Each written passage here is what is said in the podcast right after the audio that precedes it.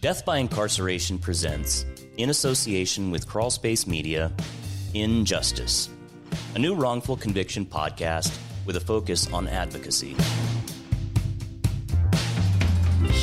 Emmanuel Rios and Angel Rodriguez are each serving life sentences for the 1987 murder of Sean Nelson, despite the existence of evidence that could have cleared them had it not been withheld at their trial.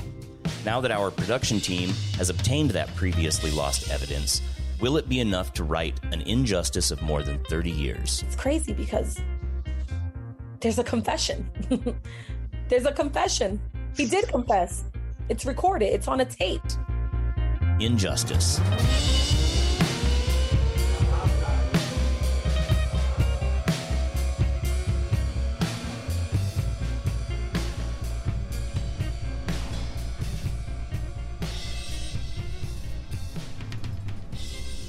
Welcome back to Injustice. Now, technically, this is a story about wrongful conviction. It's about justice, injustice, and how things can go tragically off the rails when you have a dirty prosecutor like Roger King. And you have dirty cops, and just how the whole system can be turned on its head and turned against an innocent man. Two innocent men in this case. It's all of that and more. Technically. But what it's really about is human relationships. In our very first episode, we brought you portions of conversations we had with the families of Emmanuel Rios and Angel Rodriguez. And the one through line everyone mentioned was the incredible heart that these guys have, even through dark days. Hell, 30 years in prison to most of us is unimaginable, but it's the reality of their current situation. Now, Lisa and I were lucky enough to have a conversation with June about a week ago, and the intent was never to get his side of the story. I think we've covered the story to the best of our ability. But naturally, over the course of the conversation, if things came up from the trial, from the letters, we just followed where the conversation took us. But again, we weren't really interested in rehashing the story. Now, we just wanted to hear from June himself. And we were limited to a 45 minute conversation. But believe me when I tell you that I could speak with this guy for hours. He's thoughtful, intelligent, kind, everything that everyone told me he was. So, anyway, no big fancy intro this week. Let's just get right into it. Hey, June. Hi, how are you, Spencer? I'm doing great. It's uh, it's a pleasure to finally see you. Same here. I finally get to put a, I finally get to put a face to the names. So, how are things been going? As far as the podcast, I think it's being really well received. You know, we we have an international audience. There's people all over the world that have been listening to this. So I think that that people are are invested in this story and you know invested in you. Well, that's pretty awesome, and I always I always tell uh, Kevin to always extend my gratitude to you and Lisa because without you guys, we would be nowhere. You know, my my faith in lawyers has you know I, I have no faith in lawyers, and it's people like you and Lisa and Kevin who push these stories forward and you know compel the the powers that that that that, that are in those positions to make things happen you know do the the right the right thing. And so I'm happy for your support and Lisa's and Kevin's and Suave's and I have no confidence in lawyers whatsoever. None none like I for instance I I I really believe that I wanted to hire a crime scene expert, and I found this guy from out of Massachusetts named uh, Albert Harper. So I told him months ago, I said, hey, this, we have no DNA, but what we have is a crime scene that doesn't exist that's equivalent to DNA. You know, it's scientifically irrefutable evidence that there's no blood spatter consistent with it happening there. There was no evidence retrieved there that would say that it was there. And I said, like I put in the in the report that Jamie and I came up, it's analogous to me telling you it just snowed outside and you go outside and there's no snow. So right. so I think that that's something that we need to really have an expert testify to because if you're familiar with the CIU report that Larry Krasner's office put out, there's an, it's a case that's so eerily similar to ours in terms of evidence. There's the Christopher Williams case where the the guy testified and said that guys were being killed and thrown out of a van. So they went and hired an expert. They hired two experts. And those experts said that no, these guys were not thrown out of a van because they don't have the abrasions and, and wounds and, you know, consistent with that happening like that. So the CIU said, you know, based upon that, they turned the triple murder over, you know, and that's Right. that's basically what they had. So I found that case very uh, similar to ours in, in, in that respect that the CIU went with their expert testimony that refuted the, uh, the witness's uh, statement, right? So, and in our case, like I said, that in terms of physical evidence, that is the only thing we have that is, you know, I would say analogous to DNA, is because it's science. You can't Right. change science. So, June, have you have you had an opportunity to listen to any of the the episodes that we've done? I have not, but I do. You know, I call several people and I ask them, you know, what was said and what did they think, and what do the people who they've asked to listen to it, what do they think, and you know, they're saying that you know everybody's just saying like they don't understand how how we're in jail. That's I guess that's everybody's the universal response is how how is it that we're still incarcerated? So, I guess. And, and I, you know, I have a brother who's in Puerto Rico. His phrasing is that you guys are doing a professional job. So, you know, he he thinks you guys are doing great. So I I, I heed his advice and I, I respect his judgment. So, and I know you guys are passionate and and are doing a good job. So, that's what I've been hearing. You talked earlier saying that you had no faith in lawyers anymore. Right. What would you say to Peruto now, if you could say anything to him? Well, I, I would ask Chuck to really think about what the consequences of his actions, whether intentional, unintentional, whatever those, you know, whatever was behind, whatever happened, to just come forward and, and just say, you know, what happened with this tape. Because I, I find it, I don't think that that romance in his first letter, and you see there's a there's a there's a common theme throughout the letters, and he's he's the one always asking about Peruto. He's the one that brought up Peruto, right?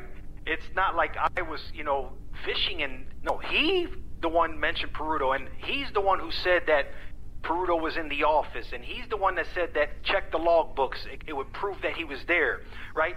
So I, I I believe that there's something there. What that what that there is, I guess Peruto and King are the ones that know that. And since King is no longer here, well then there's only one person that really knows. So I, I don't believe that Chuck is uh, a bad man, right, at, his core. But I think that sometimes people do things to protect themselves. I, I read the article that Samantha wrote, and she said that she spoke to Chuck, and that Chuck said that King threatened him with bringing out something that he wouldn't like. Well, what was that? Like, I, I, I don't know what would be as threatening to Peruto that that Roger King believed was threatening to Peruto enough to make him acquiesce to whatever demands he wanted. So, like I said, if you know, if I, if I were to sit with Chuck, cause, you know, Chuck and I had a pretty good relationship, you know, for the short time that we knew one another, and uh, we both were juniors. He calls me Junior, and I, you know, and I used to call him Junior or Chuck. So, I would just say, you know, Chuck, just find it in you to reveal what was said by Roger King that was not above board uh, legally, right? If anything nefarious was done by Roger King, any threatening that would compel him or make him to, you know, withhold that tape, then just come forward, right? Because you know, at the end of the day, he still has his life. He's living good. He has, you know, a young wife. He's a millionaire, I imagine. But there's two men who've been incarcerated for 32 years who deserve to be home with their families. So uh, I, I think it's time to just come forward. Yeah, well, I don't know if you if you knew we we actually interviewed Chuck as well, and I asked him yeah. that exact question. What you know, what happened in the office that day with with King, and did he threaten you? And he he said no, he didn't. There was nothing he could have threatened me of. That was just that was just good lawyering on his part. He, he so he wasn't very forthcoming with me. He it's just it's remarkable, you know, the the the time difference between when we went when we did our interview and when Samantha did her article and it's clear that he's lying. I mean, right. it is crystal clear, and it's so frustrating to me. You know, his first email to us when he when we were when Spencer emailed him to do the interview was, "I've never forgot about him." Right. When he talks, when he talked in the interview, he talks about what a nice guy you were, what a good guy you were. You know how? I mean, we've heard that from everybody, but to right. hear that from him kind of blew my mind a little bit, right? Because I'm thinking. Right he must have rationalized you've done these horrible things, and so it's okay that you are where you're where you are. But it, it's it's such a I don't know. It's so confounding to me how he can say all this stuff and at the same time keep his mouth shut about what he really did to you and to Angel. I, right. I don't get it. And I, I think one of the things, Lisa and Spencer, right? You, looking back at, and you guys know the case just as well as, as anyone. And I look at from October of 87, when he recorded Romance, to June 14th, 1990, when he penned that letter to Barbara Christie. Are you aware of that letter that he wrote to Barbara Christie? Right? That was June 14th, 1990. This is before the trial, and he's making her aware of the, you know, he's in possession of a tape uh, from their witness. Now, it's it's just I think it's uh, odd that for 32 months you held possession of this tape. Five months later, trial begins. It's gone. That's the part that you know leaves you scratching your head because for 32 months you have this tape. She was the chief of the homicide division, right? She was she was King's boss. So he writes this letter on June 14th, 1990 to Barbara Christie. And then five months later, trial begins, and the tape is gone. Had it for 32 months. Do we know if she ever physically received that letter? Well, it was it was Exhibit 41, right, in our trial. Commonwealth Exhibit 41 was the letter, and it was presented at trial. So, to the extent of of her receiving it, I, I don't know, but I know this that if he did send that letter to her and she received it, wouldn't you think that a prosecutor, knowing that their case hinges on this one witness who the evidence says did it, would say, I need that tape, right? Or say, I don't want that tape. It doesn't help me. So, you know, it's, it's just something that is, I mean, any, any, any prosecutor worth his salt would say, hold up. I have a confession from a guy who the evidence already is pointing to, and then this tape is this. I need that. I don't. I, I, I don't believe that the prosecution ever re- got hold of that tape. So, but it was it was an exhibit, and it was brought out in court that he did write that letter to Barbara Christie. It also seems like, though, that when Romance came forward, I guess when he got arrested in '89, and he starts cooperating, nobody ever mentions the witness statements or anything that they got right, right after right. Sean's murder. It's like none of that ever happened. Right. Now, Lisa, just just for your edification and Spencer's edification, right? I got locked up June 15th, 19, 1989 for, for the feds.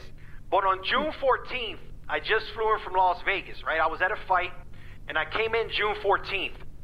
And I remember I was I had a store on Fairhill Hunting Park, so I'm driving up to my store and I see cop. There's a cop car on my pavement in front of my store. So I reverse and I leave. So I come back when they're not there, and I said, and Romance was out there. So I asked my girlfriend at the time, like, what, what did they do? They said, no, they just came in, but it seemed like they were just looking to see if I was in, you know, in town because the next day the feds were coming to get me. But one of the officers tells Romance. Romance tell me, he said, yeah. He said, the cop told me, yeah, we have you on this one, which is the one he was out on bail for. And he tells him, we're going to get you on that other one. This is on June 14th. The cop tells him, We're going to get you on that other one. So Romance has this in his head. And if, if, if, if, you, if you read his testimony, there's a very interesting thing he said it. When they asked him, What's your reason for coming forward? Or, or what's, you know, like one of your reasons? And what Roger King is trying to extricate from him is, Oh, I changed my life and this and that. But he said something very interesting. He said, I knew that I had the one murder and the other one was still hanging out there. I knew I could beat one, but I didn't think I could win two. I, I thought that was a very interesting comment. And as, as well as the comment with the bullet, right? When, when he's being cross examined and Droz asks him, you know, about his familiarity with handguns, because Droz knows where he's going with this, and he says to him, You say it's a 380, but do you know the medical examiner said it was a 25. No, he said, would it surprise you that the medical examiner says a 25? He says, oh, that would surprise me because as far as I know, no bullet was ever found. Who would know that? Yeah. Who would know that but him? So it's just, you know, I just, I just, I firmly believe that if given the opportunity to present our case to the CIU with what we have, I've, I've read, you know, the CIU report and I've seen all those cases and I, I, I would put our case up against every single one of those cases in terms of evidence, right? Because I see a lot of these cases that don't have as much evidence as we do in terms of, you know, the physical evidence, in terms of statements. And like you said, Lisa, when they were questioning Romance, they knew these statements were out there, but Romance didn't know. So when he created this story, which is a good thing that he created that story that didn't fit none of the contemporaneous contemporaneous statements that were given all of these contemporaneous statements that were given are totally against what he said. You know, and and you would think that at that point the prosecutor, right, doing the right thing would say, "Nah, you're lying, and we're going to charge you." That's that's what a, a, prosecutor would do, right? Because all the, you know, the, the first thing they say is, right, Detective 101, follow the evidence, right? Mm-hmm. You know, Prosecutor 101, follow the evidence. Yeah, but King King was King wasn't interested in that. No, not at all. Not at all. Yeah, he he he had it in for you guys personally, right? I, I believe that. I believe that. I believe that you know back then they were they were charging everybody with because you know we were charged with the RICO, right? So now they're allowed, you know, which actually in '96 the judge arrested judgment on that charge, so we no longer have RICO, so we just have a standalone murder. But yet we were prejudiced. You read you read the the testimony. All he did was parade everybody in, from people from license and inspection, talking about the scales in my store to to, to weigh meats. You know, so he went to those lengths to just put lipstick on this pig, which is romance, right?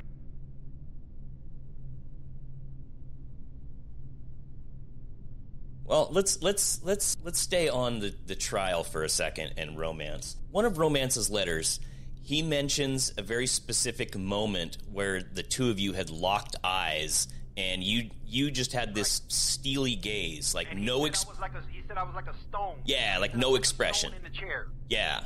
Right. What what were you thinking like while Romance was up there just perpetrating these lies? Well, Spencer, the first reaction is it feels like it's surreal, right? Because you're saying to yourself, this guy's really can't be doing this, right? Like, there's no way he's doing this. And, and I'm looking, I'm saying, like, I, I can't believe that he's doing this. It's one thing, right? If he and I and Spanky, if we did this and he come and, you know, I, I could sit there and say, you know what? It is what it is. I, you know, we, we did this and I deserve what I got coming. But when you know that everything that's coming out of his mouth is a lie, right? You're sitting there perplexed.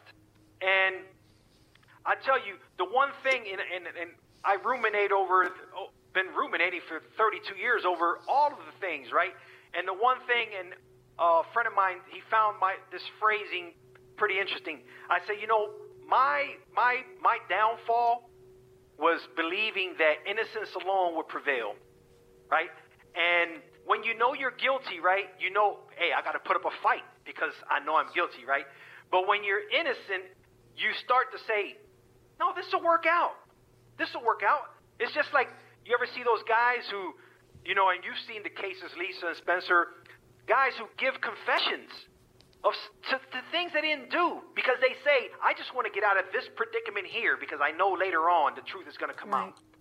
And Right. that's how you feel. You're saying to yourself, "I'm looking at this guy and I'm saying, there's no way in the world like this is really happening, right?" And you, so I'm sitting there perplexed, more than you know, stone faced.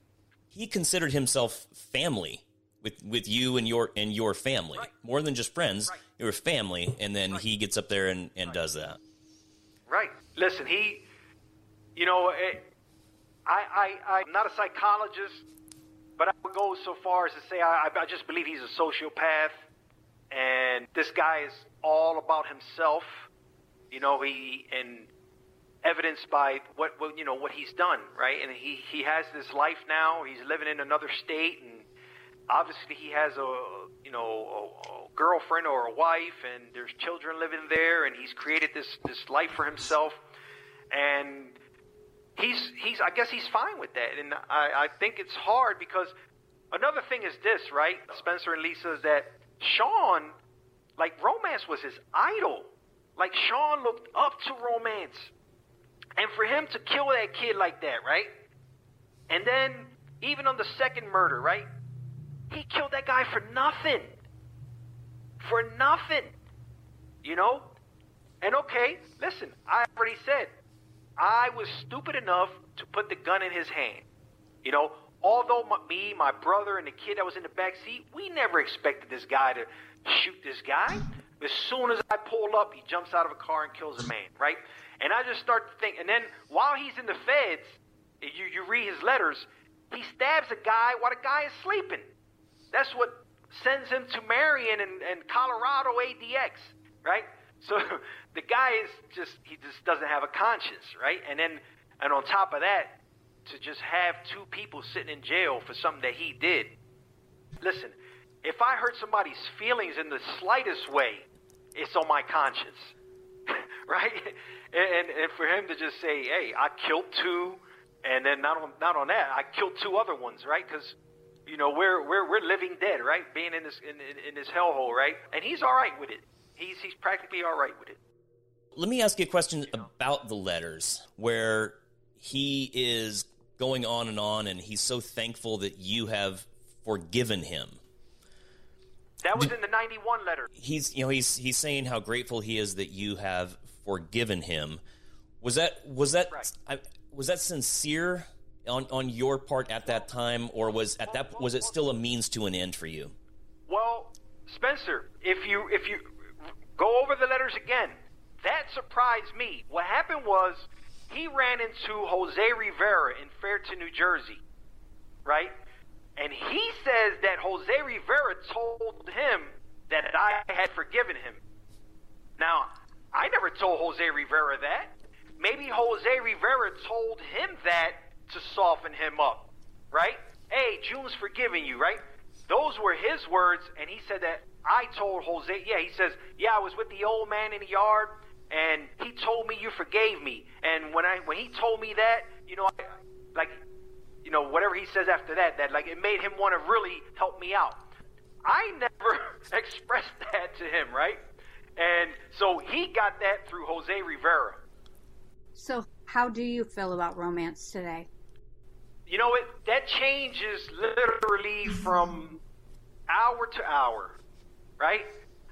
You know, we all, you know, on, on the human level, we all operate and we go throughout the course of a day from feeling good to feeling bad. So when you feel bad, you want something bad, you know, to, to befall him. When you feel good, you say, you know what? It is what it is. I don't want to, you know, I, I, I'll never forget one thing, right? And, and I heard this many, many years ago, and it says, hating someone is like taking poison and expecting the other person to die. Right? So I don't I, don't sit here and harbor hate, right? Because it just doesn't help me, and I, I'm I'm cognizant of that. That harboring hate just hurt me and not him, right?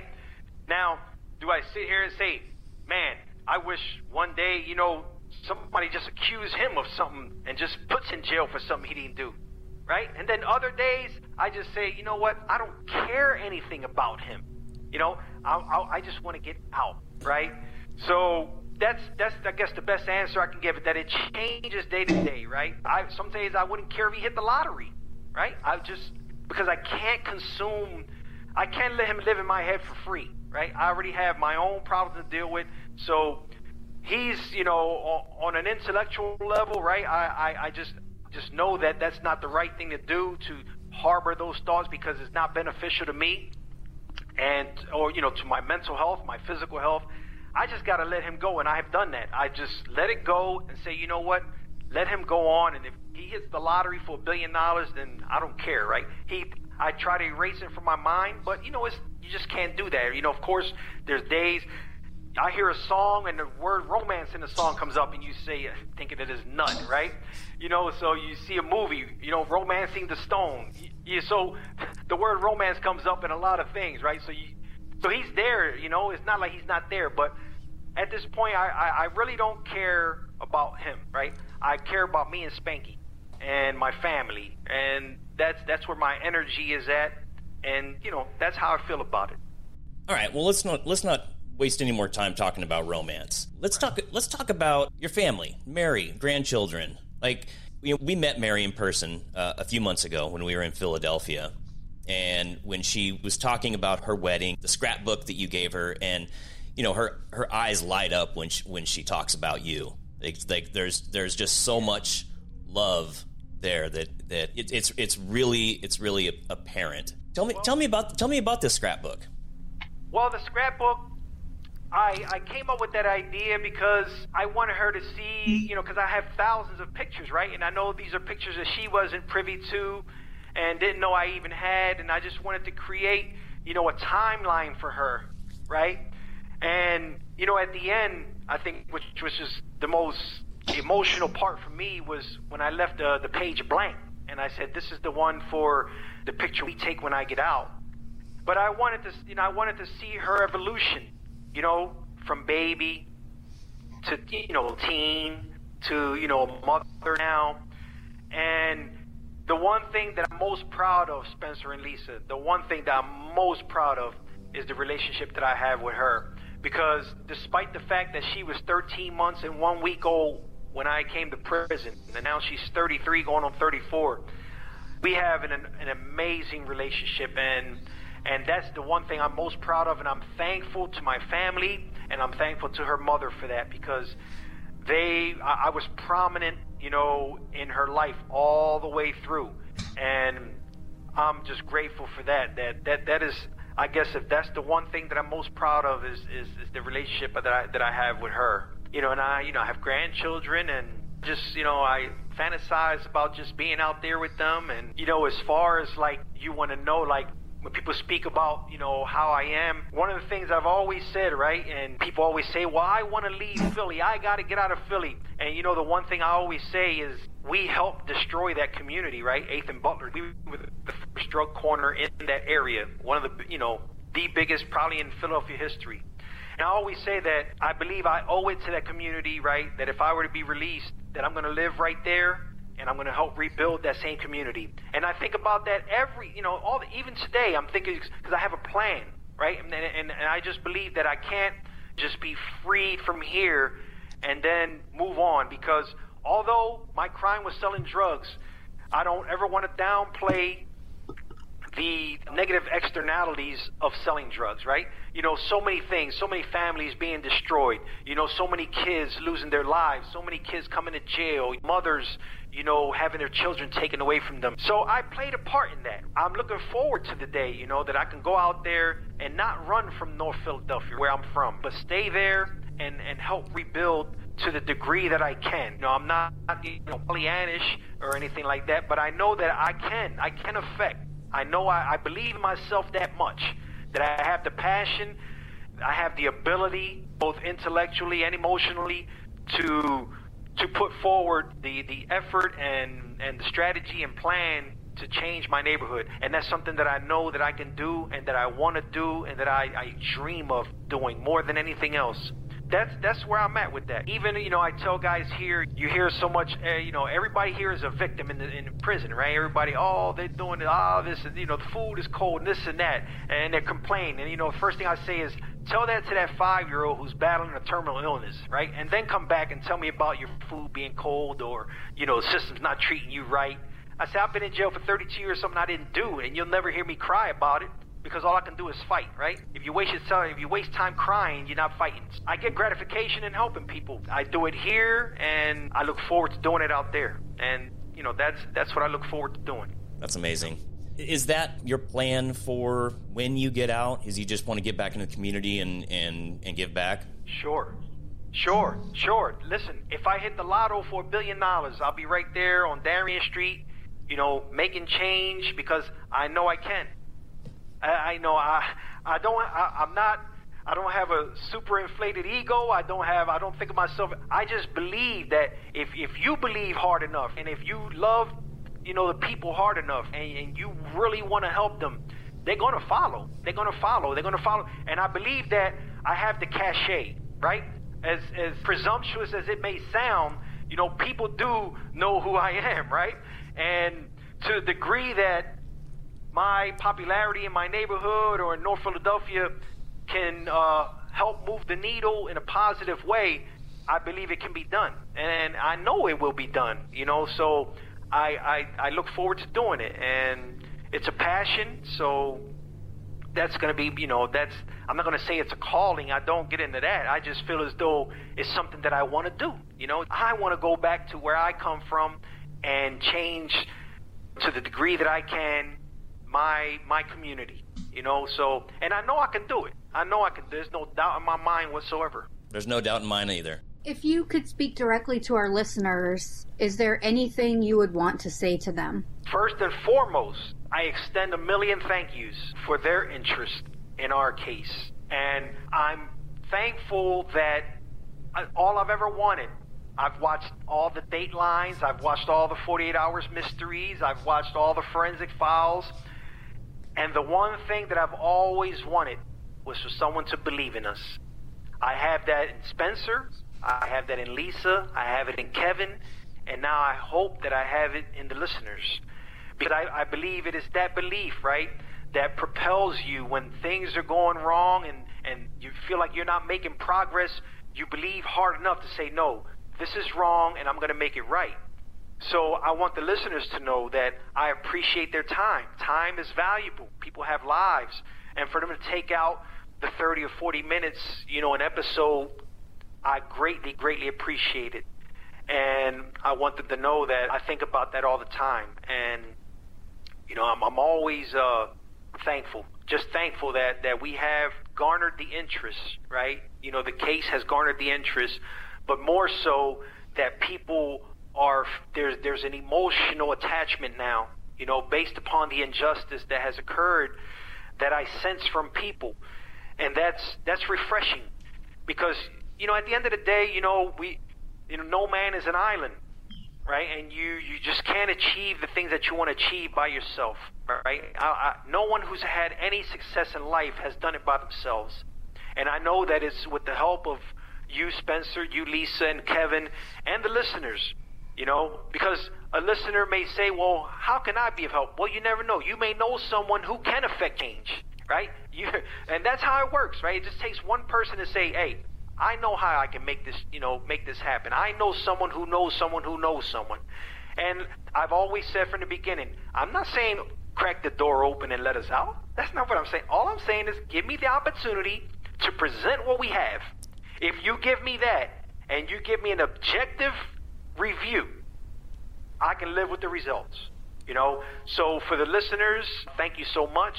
And, you know, I hope that this not only for me, but that the listeners, you know, see that, you know, I'm not the only one. There are others that, that are in my position that don't have a voice.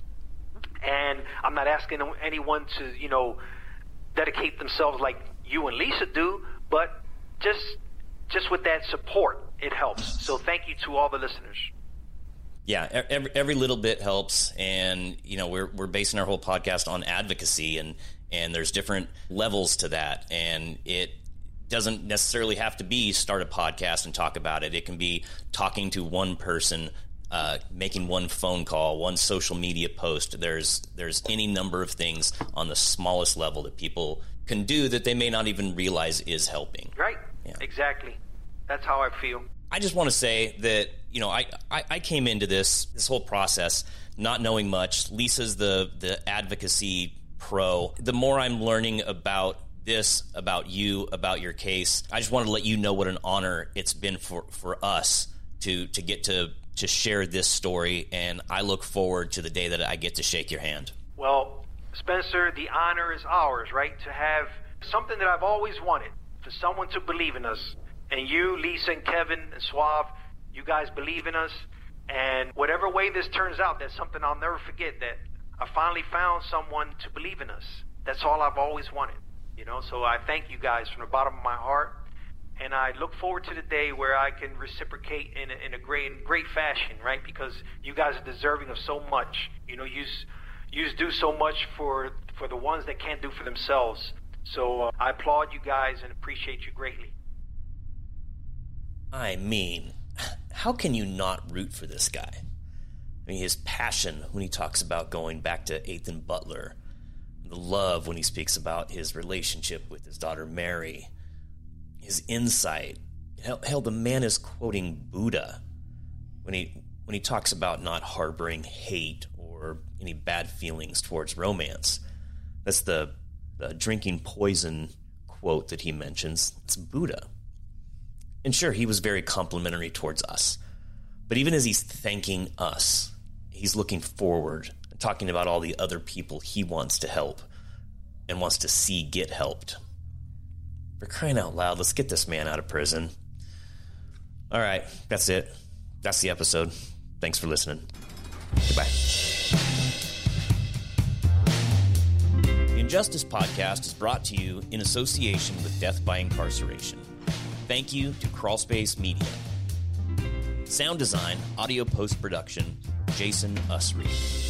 Special thanks for original music to Bonaldo Rivaldi. Check out all his great stuff on iTunes and Spotify, Bandcamp, wherever you get your music. Please support independent artists. Right now is a, a real tough time for creatives. Go to injusticepod.com for more information, including what are the great podcasts we are listening to. You can also find information to contact the hosts directly there. General inquiries can go to info at injusticepod.com. Thank you for listening. This has been an Injustice production.